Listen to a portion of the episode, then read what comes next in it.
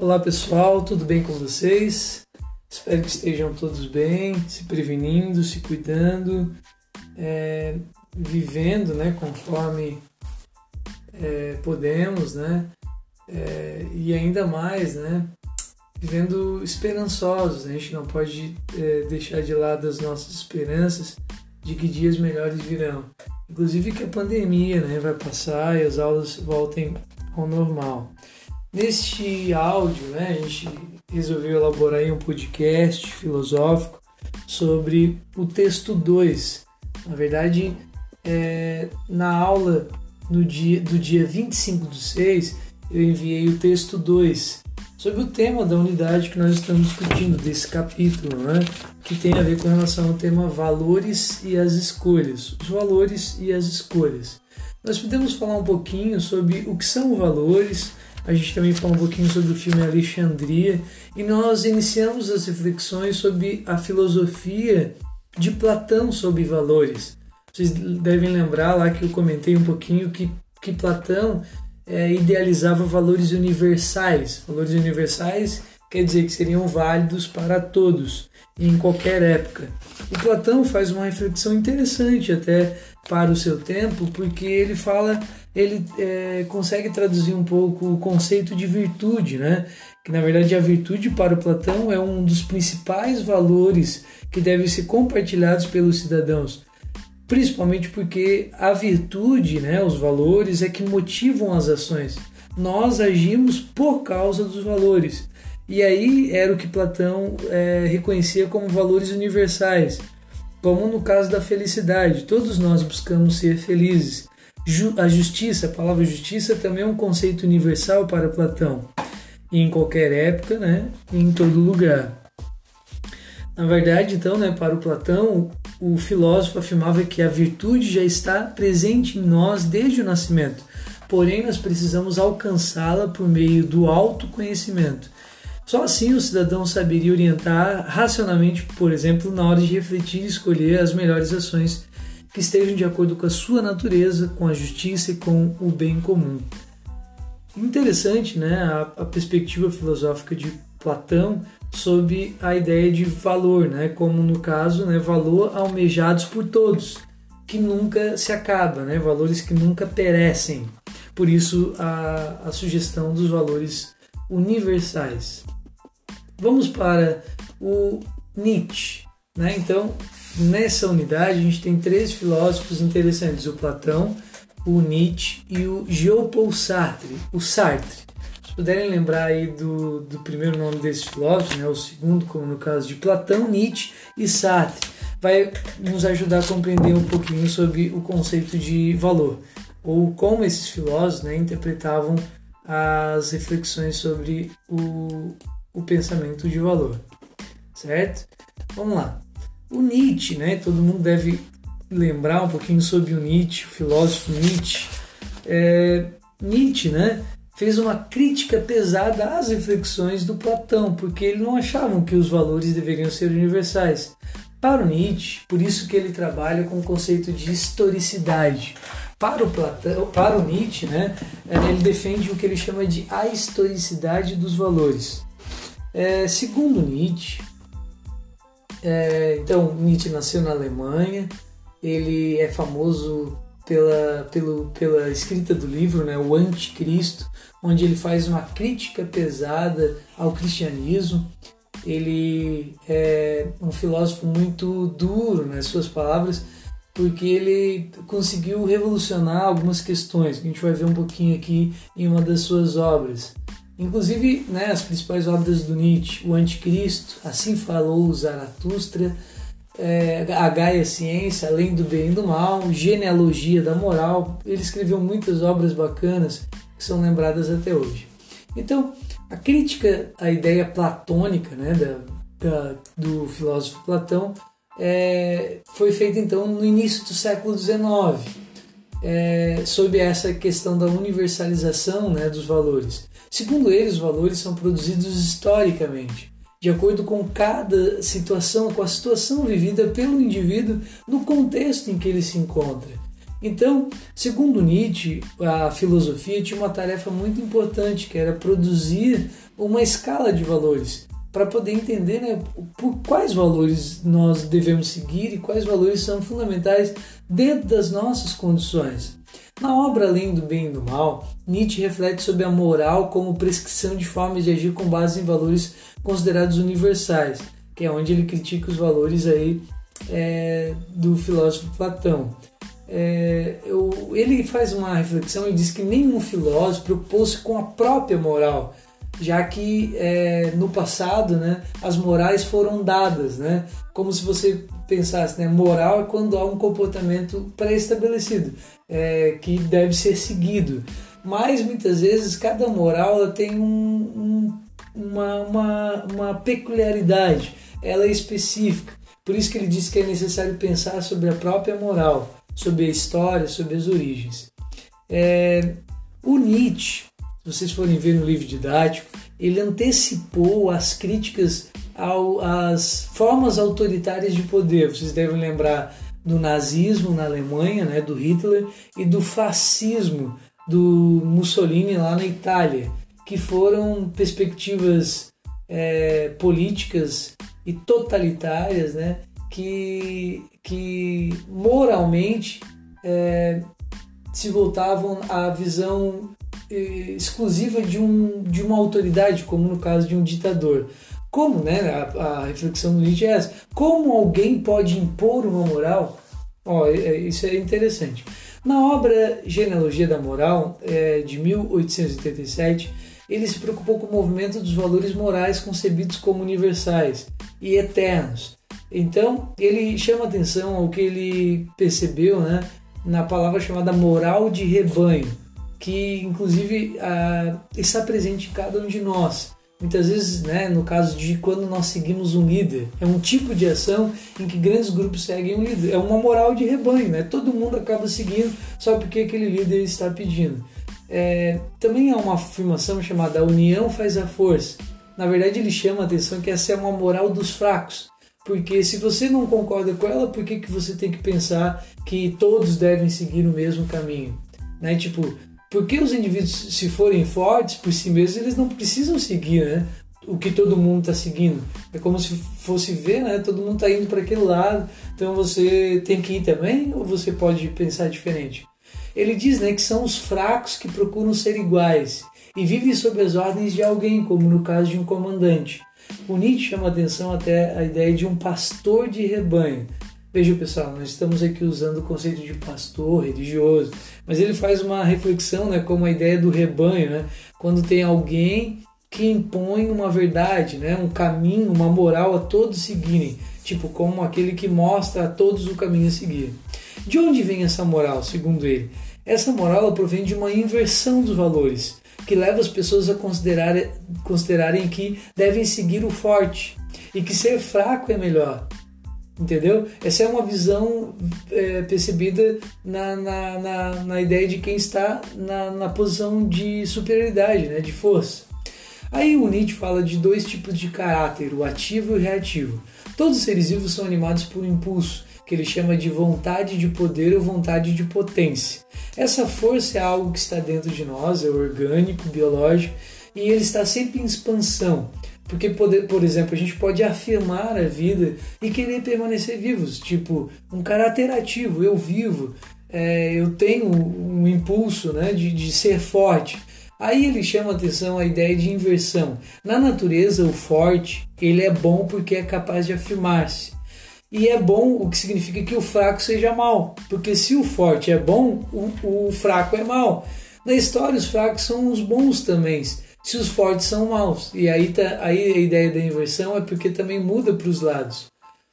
Na ideia, na vontade de poder forte e ativa que ele chama a atenção, está presente os indivíduos que são capazes de afirmar a si por meio da ação. São aqueles que conseguem dizer um grande sim para a vida e vivem de forma intensa um exemplo de um artista que cria sua obra por conta própria. Os indivíduos fortes são capazes de dizer eu sou bom, por isso são nobres, poderosos, superiores. A vontade de poder fraca, reativa, né, ao contrário, é aquela em que o indivíduo que não é capaz de afirmar a si mesmo senão por meio da negação do outro. Ele nega o outro. É um fraco. Sua ação não tem um impulso criador. É, e geralmente ela ocorre em função do outro. O exemplo de um artista que ele não tem condições de fazer a sua obra própria, e sim ele faz para agradar o mercado. Os indivíduos fracos, segundo Nietzsche, são aqueles que olham para o forte e dizem: Você me domina, então você é mal. E se você é mal, eu, por oposição, sou bom. Essa crítica à inversão dos valores, isso está na página 135 do, lá do livro, é, traz algumas características, segundo Nietzsche. Uma delas é a crença da imortalidade da alma. E essa é uma herança da filosofia dada lá do Platão e de Sócrates, ó, a filosofia socrático-platônica. Se acreditamos que a alma é imortal, que continuamos vivendo após a morte do corpo, deixamos para nos afirmar a vida no futuro. Sabe, por causa daquela ideia de que haverá uma vida após a morte, a gente não faz tudo nessa vida. E isso acaba prejudicando a, a força que nós poderíamos ter, a nossa afirmação. É o que o Nietzsche até critica por uma ideia de uma resignação, muitas vezes até criada pela religião. E um, por isso que ele trata nessa segunda característica, característica foi que o cristianismo levou essa resignação às últimas consequências. Por exemplo, né, no caso da Igreja Católica, que difundiu preceitos cristãos de modo a ensinar que o importante é essa resignação, é, tipo, né, é, controlar os seus impulsos por causa de, de, um pagamento que você vai ter na, na pós-vida, né, para se ter uma recompensa no reino dos céus. Essa é a mais pura expressão de, de uma moral dos fracos. Nietzsche admirava Jesus. Ele não, em suas passagens, nos seus textos, ele se referia a Jesus até como um grande homem. Não, não tem a ver com relação a Deus ou a Jesus. Vejam bem, a crítica do Nietzsche é essa perspectiva é, conceitual, vamos dizer assim, né, até filosófica, sobre como compreender o pensamento religioso. Sua crítica dirigiu-se ao cristianismo como filosofia e religião por sua defesa da resignação e da negação da vida terrena. O caráter ativo ou reativo implicam valores distintos. Por isso que é importante a gente lembrar sempre das duas formas de felicidade, ó. A felicidade ativa e a felicidade passiva. O que fundamenta as nossas escolhas não são os valores universais, mas os valores que nós construímos historicamente, segundo Nietzsche. Quando essa avaliação é feita por uma perspectiva do forte, as situações são avaliadas como boas ou ruins, sendo ruim aquilo que não é bom. Quando é feita pelo fraco é diferente. É, o bom é aquilo que não é mal. Não sei se vocês conseguiram entender. Essa inversão coloca em, show, em jogo a universalização dos valores, segundo a qual haverá um bem e um mal e não simplesmente um bom ou ruim. É urgente, segundo Nietzsche, um, processo de transvalorização dos valores e isso ele quer dizer, né? Refletir qual a origem, qual o histórico, né? E claro que ele está defendendo aqui valores ativos e não ah, valores passivos ou reativos. Eu deixo algumas atividades no final do, do slide do Nietzsche. Quem foi Nietzsche, né? Define o caráter ativo e reativo, o que Nietzsche denomina, denomina por uma moral do rebanho, porque segundo o pensamento de Nietzsche é necessário um processo de transvalorização dos valores e Nietzsche defende valores particulares ou universais. Você precisa escolher, né, entre essas questões que, eu que estou colocando nos slides para responder lá no final. Duas questões apenas, ok? Vamos para o último filósofo desse capítulo, que é o Sartre, o Jean-Paul Sartre. Ele está lá na página 137. O Sartre é um filósofo bacana, que ele é um defensor do existencialismo, a existência como fundamento. Ele criou uma obra chamada Ser e o Nada. É um filósofo francês de 1900 ali a 1980 ele viveu. É, algumas obras, né, o Ser e o Nada, o Existencialismo e um, e um Humanismo, é, bem, a Náusea, são teorias, é, é, obras bem bacanas para compreender um pouquinho sobre a sua teoria. Segundo a filosofia do, do Nietzsche e do Sartre, elas andam próximas, né? Porque é, o Nietzsche se fala lá do, do, da questão da vontade de potência, né? O, o, o Sartre fala do ser do valor. Como compreender né, a realidade que cada ser humano está inserido? Para Sartre, o ser humano é um ser consciente e o valor é a forma de ser da consciência. Segundo Sartre, nós atribuímos valor àquilo que nos falta, por exemplo, se você não tem sede, por que, que você valorizaria sede? Como no caso aqui, ó, se já temos, não a desejamos. Um dia de calor, o que, que a gente deseja? Um dia de muito calor. Muitas vezes até desejamos o frio, porque nos falta o frio nós temos o calor.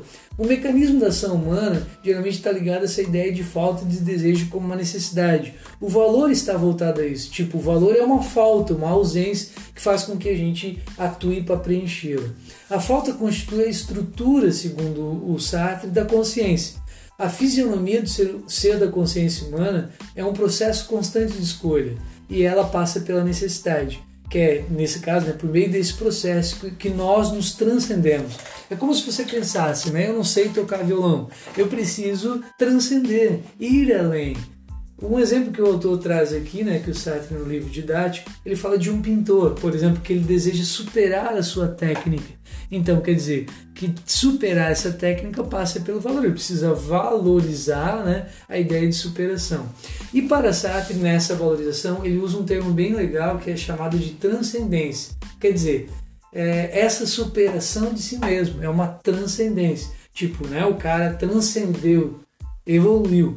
Só é possível, então, por meio do valor. Ao possibilitar a manifestação da vontade, a consciência lhe torna seu motor. O valor impulsiona os indivíduos à ação e até mesmo a superar os, os próprios valores. Quer dizer, o valor é o motor da ação. O valor não é algo dado abstrato, não é como se alguém desse a você o valor. Isso também passa pela consciência de cada um. É impossível, na perspectiva de Sartre, uma moral que fundamente normas e leis e valores absolutos. o Sartre também critica o próprio Nietzsche, como faz a própria moral cristã, que também daí ele pega na perspectiva do, do do Nietzsche, né, do Sartre, para poder fazer uma reflexão e, inclusive, né, é, trazendo essa perspectiva aqui relacionada à ideia do Platão, a do Nietzsche, chegamos ao Sartre. Um exemplo aqui que ele cita é bem polêmico, como no caso do, do da perspectiva religiosa, né, do mandamento bíblico, não matar, né? Por exemplo, não matarás. Ela afirma a vida como um valor absoluto, que todos nós não precisamos matar. E é claro, acho que eu também não concordo e você também. Mas Vamos pensar na circunstância. Tipo, se eu estou sendo mortalmente atacado por alguém e por me defender mato quem me agride, eu cometo um pecado, né? segundo o princípio religioso. E o que, que você acha dessa moral? Se tomarmos a perspectiva apontada por Sartre, só podemos falar em uma moral baseada numa ação individual. E aí, nesse caso, né, sem regras é válidas para todos. Porque cada ação humana só pode ser julgada depois de realizada. E cada caso é um caso. Em lugar da universalidade, o Sartre afirma o que ele chama de relatividade, porque é específico a cada circunstância. O valor de um ato é sempre relativo à situação que ele é praticado. Se a gente for ver lá no livro, o valor não é algo, é, não é um ser em si mesmo, mas é uma estrutura da consciência. Produzimos valores porque somos seres conscientes. Toda consciência ela é reflexiva. Então, na produção do conhecimento, a nossa consciência que atua. Nem toda consciência é moral, tipo que julga e avalia as ações. Os valores não poderão ser absolutos, mas serão sempre criações particulares, porque elas são específicas de, né, de circunstâncias. Mas junto em coletividade também pode pensar em valores que sejam relativos a certas circunstâncias, como por exemplo as regras no trabalho. É, o Sartre, já estou terminando para não ficar longo aí o, o, áudio, né? Ele chama atenção a ideia de que de um conceito também até próximo daquele conceito do Nietzsche da moral de rebanho, que ele fala de espírito de sociedade, é o que ele fala. É preciso que abandonamos, que abandonemos, desculpa, que abandonemos aquele espírito de sociedade ao tomar os valores como dados absolutos, como bons em si mesmos e geradores do bem, como no exemplo da moral da má fé porque muitas vezes a gente está se enganando. E geralmente essa afirmação vem de fora. Tipo, se nos fiarmos sem reflexão prévia, se não fazemos uma reflexão prévia sobre os nossos atos, muitas vezes a gente acaba correndo o risco de se enganar, nos enganarmos a nós mesmos. E essa má fé, o auto-engano, é agir segundo uma imagem abstrata que recebemos de fora, muitas vezes dos outros. É como se você pensasse em alguém que está atribuindo um desejo, um valor a você, sei lá, você tem que ser um advogado, mas não é uma escolha sua, é uma escolha de outra pessoa. Os valores não são abstratos, transcendentes, nós próprios inventamos nossos valores. Isso quer dizer que nós somos mesmos que damos os valores à nossa vida. O único valor para o ser humano é a realidade humana. Sem o mundo, sem o ser humano, nunca haverá valor. Quando se cria um valor universal, cria-se uma abstração irreal, porque não dá para a gente pensar que os valores são iguais a todos. Né? Muitas vezes até essa é uma afirmação para manipular a grande maioria. Porque se nós fôssemos pensar né, que nem todo mundo tem a mesma ideia, como é que você pode tornar igual uma visão geral, já que ela é específica de cada realidade? Ao longo da história, ó, muitos, é, muitos, como chamar atenção até a políticos ou até mesmo ditadores, tentaram impor morais e muitas vezes esqueceram de um fator importante que é a liberdade humana. É, e a liberdade é, é aquilo que mais fundamenta as nossas ações. Por isso, o Sartre usa muita palavra. Nós estamos condenados a ser livres. Quer dizer, nós não somos livres e nós somos condenados porque nós temos que lutar sempre pela liberdade. O ser humano é livre e a liberdade consiste no ato de escolha. Nós sempre escolhemos e não há como evitarmos. Por exemplo, o caso de um remédio, você precisa tomar um remédio. Podemos escolher tomar ou não, mas devemos estar cientes de que se não tomar o remédio, você vai ter consequências. E essa é, escolha recai sobre nós. Como, quando fazemos uma escolha entre uma vida e outra, nós julgamos e avaliamos com base nos valores que nos servem de referência. Sartre, né, então usa muito essa afirmação, né? Todo mundo, ser humano, todos nós estamos condenados a ser livre. Ao mesmo tempo que estamos condenados a agir, somos livres a escolher e arcar com a responsabilidade de nossas escolhas. Só avaliamos e valoramos as coisas, as pessoas, os atos, as situações porque somos livres. Valor, escolha e liberdade implicam responsabilidade. Então, finaliza aqui todas essas discussões, né? É... Ah, só uma, um último detalhe. Todos os valores são criações da consciência ou invenções históricas, portanto são igualmente legítimos. Em nome de que valores, por exemplo, pode se condenar, por exemplo, o caso de uma muçulmana, uma mulher usar uma burca? Talvez aqui no Brasil a gente ache errado isso, mas dentro das questões culturais em que ela está inserido é uma outra, uma outra visão.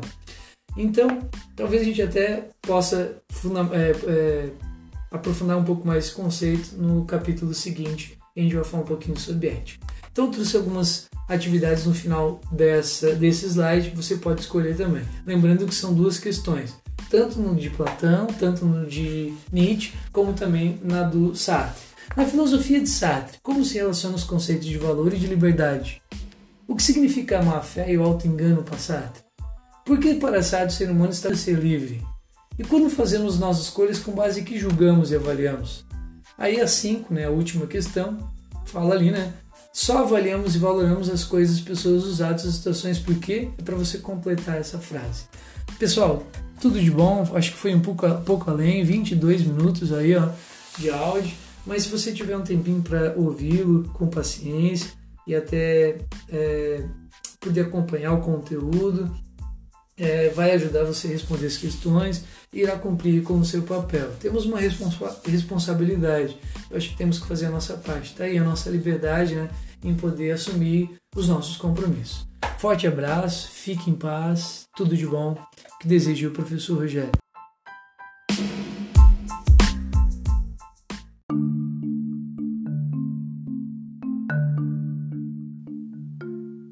Olá pessoal, tudo bem com vocês? É bom revê-los bem, espero que estejam todos bem, é, firmes e fortes em seu propósito, né? É, de superar essa quarentena aí com a cabeça erguida, apesar de não estarmos é, presencialmente em sala, mas estamos aqui na plataforma ou em outros meios, né? É, exercendo, exercitando a nossa capacidade de raciocínio, o nosso conhecimento. Criamos esse áudio, esse podcast né, filosófico para falar um pouquinho sobre o texto 2. Vocês devem lembrar lá que no dia é, 25 do 6 eu enviei o texto 2 deste capítulo, né, que tem como título Totalitarismo e Biopolítica na Sociedade de Controle.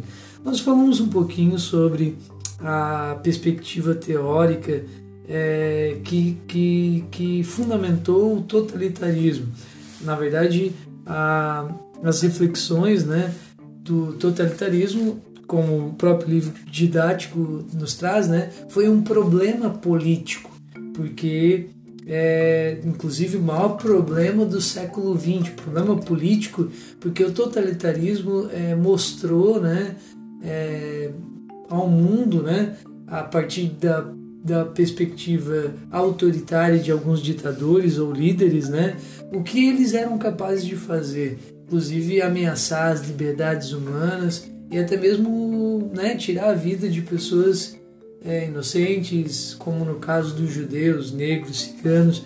A gente lembrou ali né, da perspectiva tota-, totalitária do nazismo na, na Alemanha, como também falamos um pouquinho sobre é, o fascismo do Mussolini, do Benito Mussolini lá na Itália. O livro de idade também trouxe né, a perspectiva teórica do stalinismo, então do Stalin na, na ex-União Soviética, na, na Rússia, né, a partir dos anos 30. O livro didático começa com uma filósofa. Na verdade, a gente vai falar sobre três filósofos que foi, foram selecionados neste capítulo, a Hannah Arendt, né, o Michel Foucault e o Deleuze e Guattari. Nós começamos a falar sobre a Hannah Arendt na aula passada. A Hannah Arendt, então, ela faz uma crítica ao totalitarismo. Só fundamentar aqui o, e relembrar algumas coisas que já foram faladas. Quero ser, tentar ser breve, sei que é difícil falar sobre várias teorias em pouco tempo, se vocês puderem né, acompanhar o áudio depois com calma e, claro, né, é, estarem é, é, com paciência, claro, acompanhando o livro e também fazendo as suas anotações.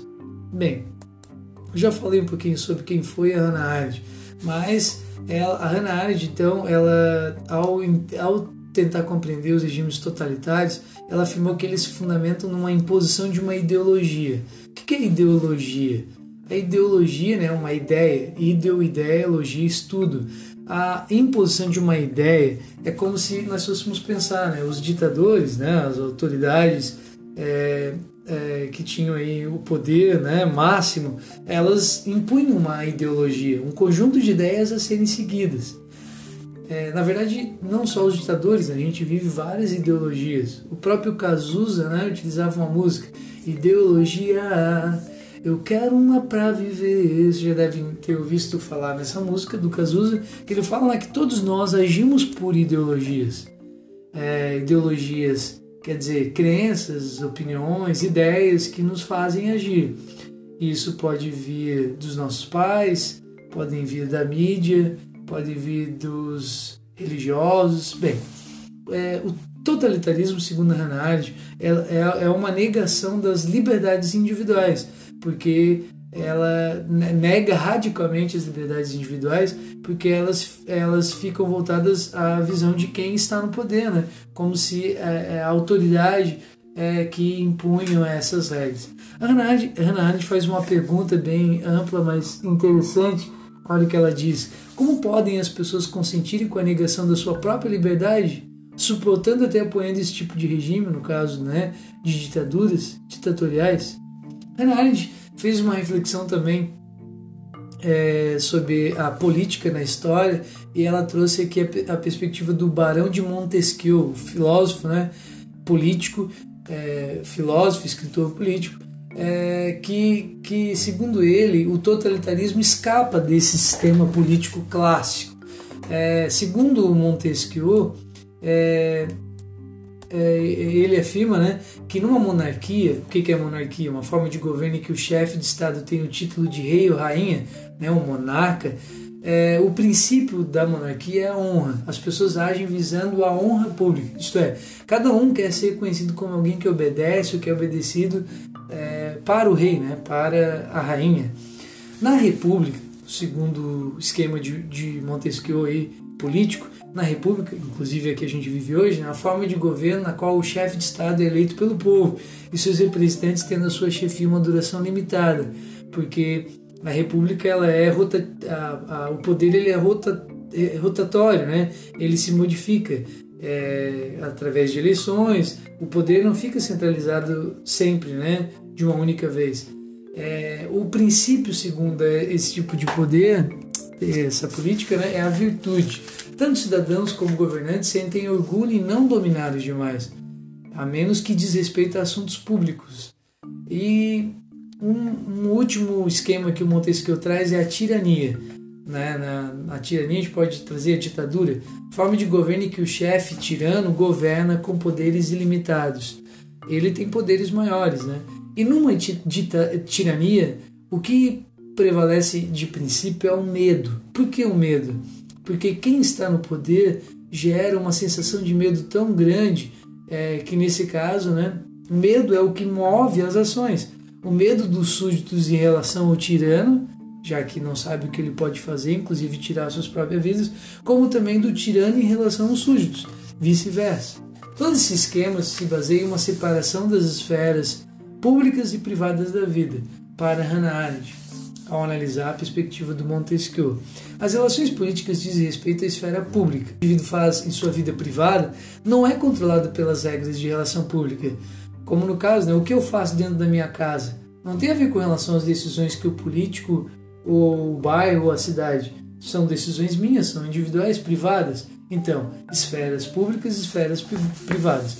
Segundo Arendt, o totalitarismo não é uma tirania como aquelas classificamente conhecidas Segundo ela, então, ela usa o conceito de não de medo, muito menos de virtude, como foi visto na, na República, e, e, e também honra, como na monarquia. Segundo Hannah Arendt, o que prevalece, predomina né, no, no totalitarismo é o terror.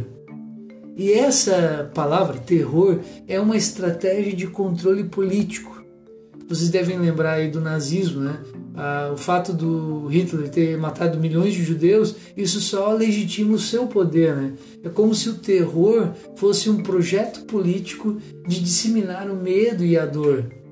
De acordo com Hannah Arendt, o terror não poderia ser apenas considerado uma disseminação do medo, mas um instrumento que determinava a forma e o governo dos que mandavam e dos que obedeciam.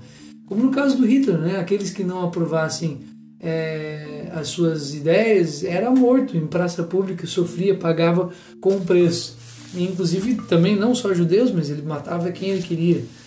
É, dessa forma, o medo, como principal ferramenta do totalitarismo, anulava a participação e a crítica. Porque se as pessoas têm medo, elas não vão opinar ou muito menos criticar né? É, as ações dos políticos, né? dos, dos homens que estão na frente.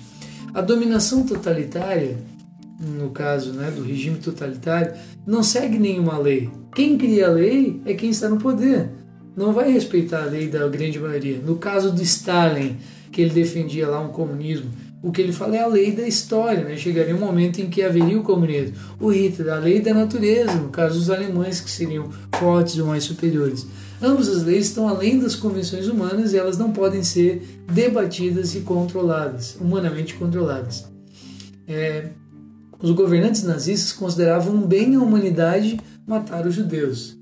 A base do terror totalitário geralmente é atribuir a legalidade às, ações abomináveis dos governantes, porque o terror atribui legalidade, né? como no caso dos nazistas é, aplicarem toda aquela, toda aquela forma de poder. Né? Hannity afirmou que o totalitarismo é capaz de obter a adesão dos indivíduos porque eles se encontram isolados. Isso é interessante, como no caso dos judeus, né? Eles foram manipulados porque eles também não estavam em grupo. Eles não criaram, não poder, não, não tinham como fazer laços sociais para se rebelar contra a autoridade de, de um comandante. Só indivíduos isolados podem ser dominados por completo, segundo a Hannah Arendt. É como a gente pensar em um palito de fósforo, né? Um palito só é fácil de quebrar, mas põe vários palitos um do lado do outro, se torna mais difícil. Aí é o que ele fala, né? só indivíduos isolados podem ser dominados por completo, sem se opor à resistência. O totalitarismo só existe enquanto se mantém em movimento. A gente também percebeu que o próprio nazismo espalhou, né, expandiu para várias partes do mundo como um projeto político nazista. O totalitarismo prepara os indivíduos para serem ao mesmo tempo carrascos e vítimas, porque muitos né, a, a, trabalhavam até em, em, trabalham como em algumas ditaduras pelo mundo ah, na, na visão do rei, né? do, do chefe maior. O totalitarismo também se constrói por uma ideologia, que nesse caso seria né, um sistema explicativo do mundo. e ele também se difunde pela propaganda. Vocês devem ler algum artigo aí sobre a propaganda nazista. Foi muito comum, né? O Hitler é, conseguiu espalhar bem o seu propósito político, porque ele também usava de uma ideologia, né? Heil Hitler, e também ele propagandeava isso com muita frequência. Num livro didático traz o Bertolt Brecht é, traz uma o poeta né, traz um poema bacana chamado A Necessidade da Propaganda e pode ser analisado dentro desse mecanismo de propaganda nos regimes totalitários. Bem, vamos finalizar aqui a discussão da Hannah Arendt, que ainda tem o Foucault e o Deleuze. A grande lição, segundo ela, do totalitarismo em relação ao perigo que ele representa é então a ideia do isolamento porque só indivíduos isolados é que podem ser manipulados. O modo de evitar que novos regimes de terror, de terror como no caso dos regimes totalitaristas, aconteçam é resgatar os laços sociais. Nós precisamos então pensar de uma forma política mais ampla, né, em que possa haver uma participação nas decisões, para que o poder ele não fique centralizado nas mãos de uma única pessoa, como no caso do povo, né? É, eu entendo da política atual, a gente precisa repensar muitas questões. Quem, estou, quem sou eu para julgar o que é certo, o que é errado? Vamos pensar nessas teorias, dessas reflexões filosóficas, né? Que esses filósofos trouxeram, como Hannah Arendt, Foucault e o Deleuze, mas para também pensar, claro, os nossos tempos, os nossos dias atuais mas entender os conceitos que eles abordavam dentro também da sua realidade histórica que eles estavam vivendo. Né? A Hannah Arendt, então, eu lembrei na, na, no outro vídeo que ela acompanhou o julgamento de um nazista. Então ela estava vivendo isso com muita profundidade. Bem, eu deixo umas questões no final desse capítulo do, do slide. Eu preciso que você escolha duas para responder, seja do primeiro é, do primeiro slide da Hannah Arendt, do Foucault e, da, e do Deleuze, certo? Vamos para o segundo, até para dar tempo aí da gente falar um pouco mais sobre o Foucault. O Michel Foucault ele é bem conhecido já na, na, na, na, na classe dos intelectuais aí, porque ele traz uma obra bem bacana chamada Vigiar e Punir. Vigiar e punir. Olha que forte é essa afirmação. Por isso que Foucault traz o conceito de disciplina e biopoder. Então ele nasceu em 1926 na França. Ele, né, é, viajou por vários países, difundindo as suas ideias, deu conferências, inclusive no Brasil. Ele morreu em 1974. É, algumas obras famosas dele, né? As Palavras e as Coisas, Vigiar e Punir, como eu lembrei, A Microfísica do Poder. É interessante, as obras, é, as principais obras estão no slide, se vocês quiserem dar uma olhada depois. As suas teorias, vamos direto ao que ele constrói como Microfísica do Poder. Micro, né, quer dizer pequeno, pequenos, é, como no caso do fogo, né, pequenas fagulhas de fogo, de poder. Microfísica do Poder. Ele atribui a ideia de que o poder, estão, o poder está, né? o poder se manifesta nas relações sociais. E ele chama essas manifestações de poder de tecnologias, tecnologias de poder por meio das quais o poder é desenvolvido, exercido. E no livro didático, o autor traz aqui, né, o, o professor Silvio Galo, criador desse livro, ele traz três tecnologias é, atribuídas de poder pelo Foucault: a de soberania, a da disciplina, a disciplinar e o biopoder. Vamos de soberania. Poder soberano né, predominou nas sociedades pré-capitalistas, nos governos monárquicos.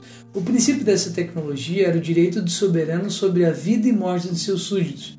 O soberano era aquele que tinha o poder de fazer morrer qualquer um de seus súditos, ou também deixá-los viver. O governante soberano tinha o poder de estabelecer o que ele quisesse. Para, para Foucault, é toda uma rede de poder distribuída entre as pessoas que sustenta a posição de soberano. Até porque todos né, é, acabam obedecendo ao soberano, mas é, dão legitimidade para que ele exerça o poder. São pequenos poderes que o soberano dá às pessoas né, para manter o seu próprio poder. É, bem, nada escapa ao poder do soberano, algumas curiosidades. É, muitas vezes a punição pode ser reparada né, com a própria vida. É, é, bem, vamos ao poder disciplinar, segundo tipo de poder. Ele foi um poder é, de invenção burguesa do século 17 e 18. Ele é um tipo de poder que se exerce é, em instituições, como exemplo de fábricas, escolas, é, presídios, hospitais, né, porque foram criadas para poder controlar as pessoas, disciplinar as pessoas. Nessas instituições, as pessoas então são individualizadas. Vamos pensar na escola, né? Você tem um nome, claro, né? Você tem uma matrícula, você tem uma série, você tem uma sala, você está ao mesmo tempo é, seguindo uma disciplina como até mesmo como forma de, de controle, né? de, de, de fazer parte dessa estrutura disciplinar né? que a escola oferece. Por meio da disciplina, o indivíduo pode ser conhecido, controlado e explorado. Segundo Foucault, esse tipo de disciplina também foi importante para até mesmo essas construções, né? um exemplo que ele cita muito na obra Vigiar e Punir, das prisões, como no caso né, é, os castigos físicos aos encarcerados. A função da disciplina é produzir corpos dóceis, que possam ser moldados e configurados segundo as necessidades sociais. Os corpos são disciplinados, exercitados e submissos. Né? E o que é mais comum no poder disciplinar, né, nesse caso, é a disciplina. Como exemplo, né, é a arte das distribuições. A primeira operação da disciplina é a distribuição dos indivíduos no espaço. Vamos pensar num hospital, né? o paciente levado para um lugar, é, como no caso, né, para fazer ali as primeiras, os primeiros atendimentos, depois o médico atende, depois ele é levado para fazer cirurgia ou algo desse tipo. Quer dizer, há uma certa distribuição do espaço do indivíduo é, para que ao mesmo tempo né, aconteça essa lógica organizacional. O segundo aspecto da disciplina é o que ele chama né, de tecnologia disciplinar, como no caso da ação de controle das atividades. Numa instituição disciplinar, toda atividade é controlada e esse controle começa pelo tempo. Há um, um momento certo para fazer cada coisa. A disciplina, por meio do adestramento dos corpos, produz indivíduos que são vigiados e controlados o tempo todo. A gente pode trazer aqui o exemplo da disciplina, é o cineta, a cineta da escola, que a toda hora está avisando o momento, né? A gente já está tão padronizado a seguir essa disciplina que a gente acha natural, né? Quando se desviam do comportamento esperado, são punidos. Né? Se você chega atrasado na sala, você vai sofrer uma punição. A punição geralmente tem a função de normalizar, né? de, de, de corrigir uma ação, fazendo com que você volte né, a agir conforme esperado. Bem, o livro didático traz também um exemplo do Foucault que ele cita é, um conceito chamado panóptico, pan quer dizer todo, óptico visão, de uma, de, um, de uma tecnologia que nesse caso seria é, uma, um presídio construído por, uma ideia de um filósofo chamado Jeremy Bentham, é, que é bem prático, uma ideia prática de um panóptico. Bem, é um edifício, um edifício, uma estrutura, um presídio, de forma a ter um ponto de observação central. Imaginem ali uma torre onde essa pessoa, né, no centro de uma prisão, uma torre no centro da prisão, onde as salas e os espaços em torno desse ponto central, é, eles são monitorados o tempo todo, observados a partir desse ponto central. Foucault usa principalmente o exemplo da prisão, onde o guarda pode vigiar os presos atrás de venezianas enquanto os presos nunca podem realmente ter certeza se há alguém lá a observá-los ou não. Mas os princípios arquitetônicos do panóptico também são usados em escolas, hospitais, locais de trabalho e todos para o mesmo efeito. Se você for pensar nessa ideia do panóptico, é, serviu muito para construir muitas escolas, presídios que tinham essa utilidade de controle, de poder, né, de disciplina. Certo? Bem, vamos para o último conceito do Foucault que ele chama de biopoder. Bio, vida, poder sobre a vida. E há uma ideia interessante sobre a chamada, o chamado bem-estar social. É como se fosse pensar, né, os políticos prometem um bem-estar social, né, um biopoder.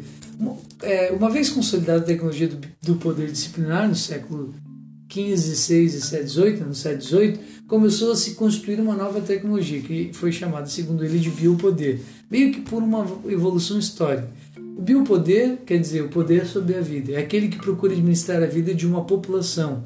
Se exerce sobre grandes grupos de indivíduos já disciplinados que formam as populações. O poder disciplinar é uma condição para que o biopoder se exerça. Né? O biopoder, o poder sobre a vida, acontece também por causa do poder disciplinar.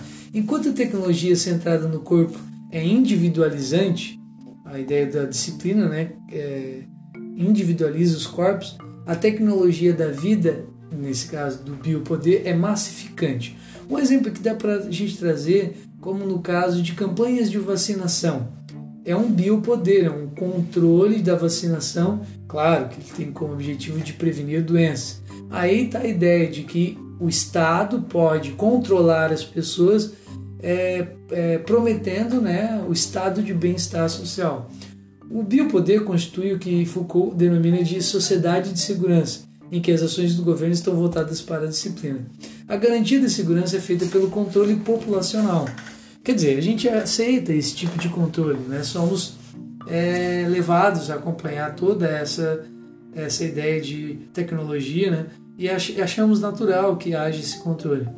Bem, o cidadão legalmente constituído vive uma situação de permanente controle por parte dos vários mecanismos estatais, essa disciplina garante segurança e bem-estar. Coloque então quatro, eh, terminamos aqui a discussão sobre Foucault, são cinco questões né, no final do, do slide. Segundo Foucault, quais são as três tecnologias de poder? Qual era o princípio da tecnologia de poder de, de soberania? O poder disciplinar é um tipo de poder que se exerce sobre qual a função da disciplina segundo Foucault? E em que está montada a tecnologia do biopoder? Lembrando que você pode escolher duas dessas questões. Nossa, estou falando demais. Espero que vocês tenham paciência aí para acompanhar. Foram já 23 minutos. Mas agora, faz parte da aula, não ia deixar de, de colocar todos esses detalhes. Vamos terminar aqui a falar sobre o Deleuze. O conceito do Deleuze e do Guattari é interessante que eles chamam de revolução molecular. Sabe o que é uma molécula? Uma pequena partícula.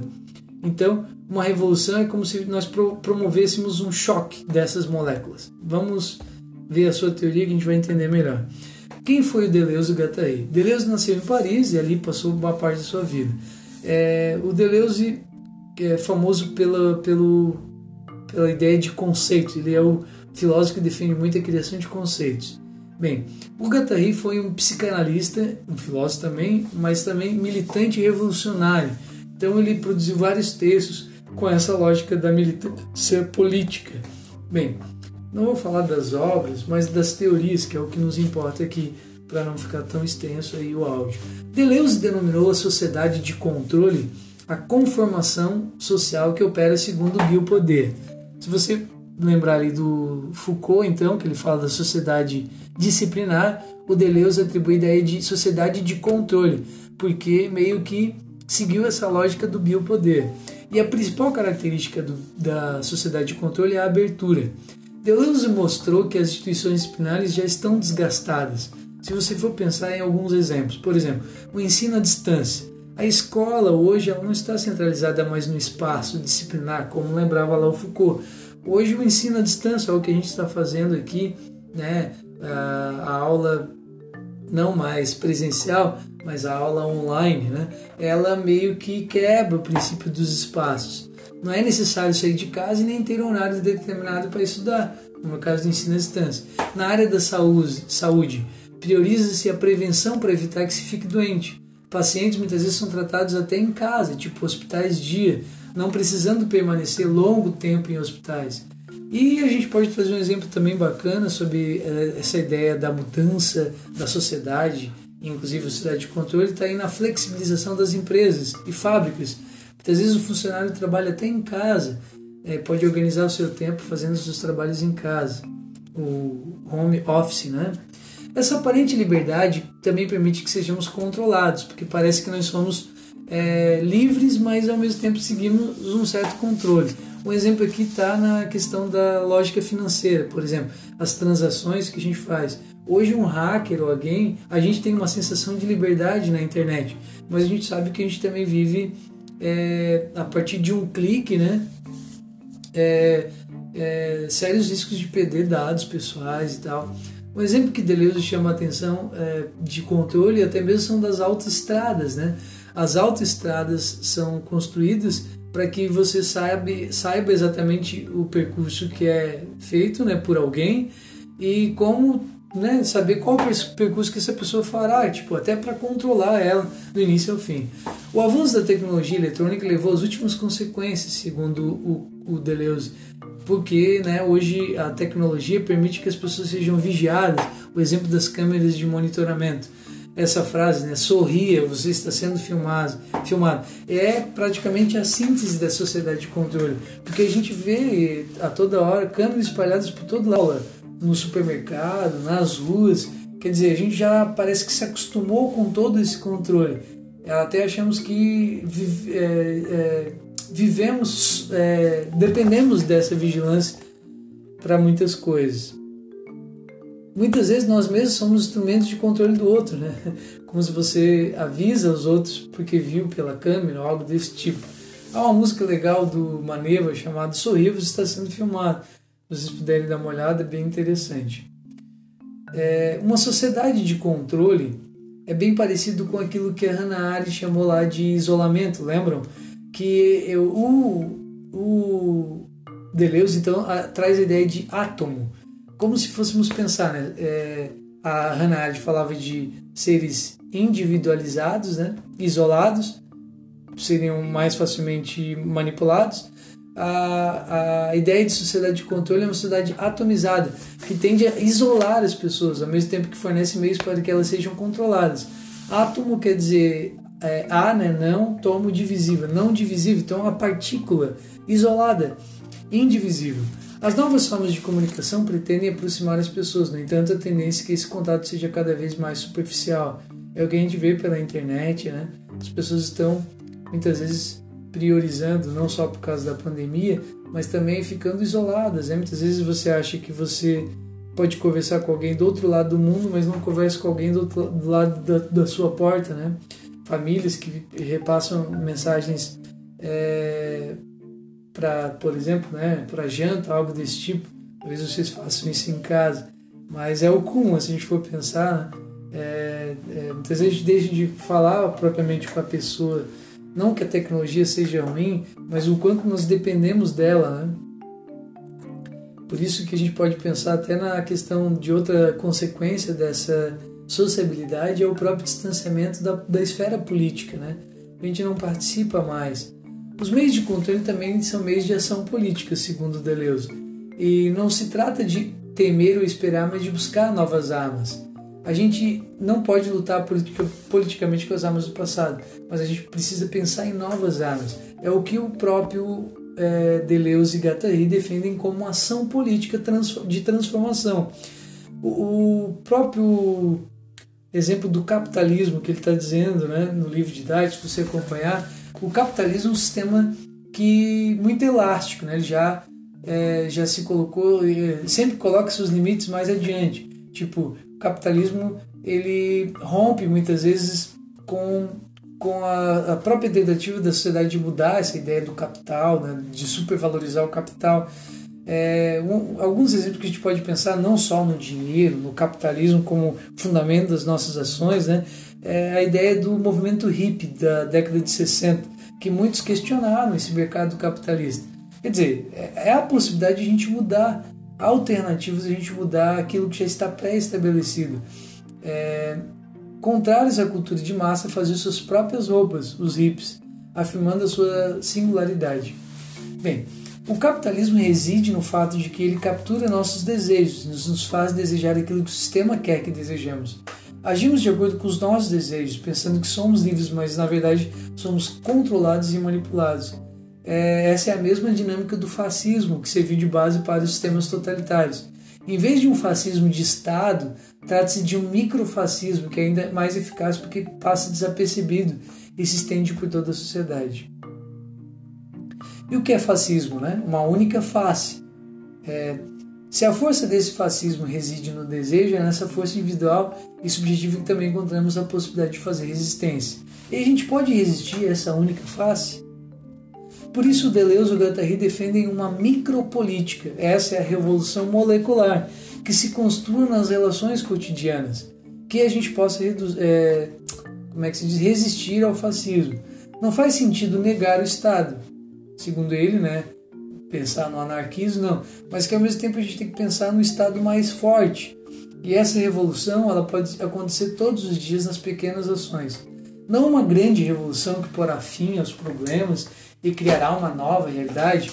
Uma vez até a gente até falou ali né, na, na ideia de um socialismo, é, ou, o comunismo, o anarquismo, mas ele está falando aqui que são pequenas é, mudanças, revoluções, pequenas revoluções permanentes que podem trazer novos desejos, novas ações. Esse seria o caminho possível para construir laços sociais que não nos deixem, então, é, presas fáceis para um novo totalitarismo. Não nos deixem isolados, né? presas fáceis para um novo totalitarismo. Bem, as atividades no final da unidade, ó, deu 31 minutos. Ai, quero parar, já falei demais. Podemos dizer que a sociedade de controle é um sistema totalitário? A 2. Explique como o avanço da tecnologia eletrônica é, levou às últimas consequências da sociedade de controle. O que Deleuze procurava justificar com essa afirmação não se trata de temer ou esperar, mas de buscar novas armas. Em que se constitui para Deleuze e Guattari a chamada revolução molecular? E a última pergunta ali, né, os mesmos meios de controle podem ser meios de ação política. Levando em consideração essa afirmação de Deleuze e Guattari, dê exemplos de acontecimentos recentes em que meios de controle foram utilizados de forma política, ou ainda sugira você mesmo um uso político para eles. Pessoal, falei demais, desculpa, mas deu para falar um pouquinho, um pouco, bastante, né, sobre toda a teoria. Acho que através da minha fala, né, deu para a gente sintetizar alguns conceitos mais importantes. Depois vocês dão uma olhada lá no livro. Para fazer as atividades, acompanhem ali os slides. Bem, deixo um forte abraço aí para vocês e até logo mais. Até a próxima semana aí. Tchau, tchau.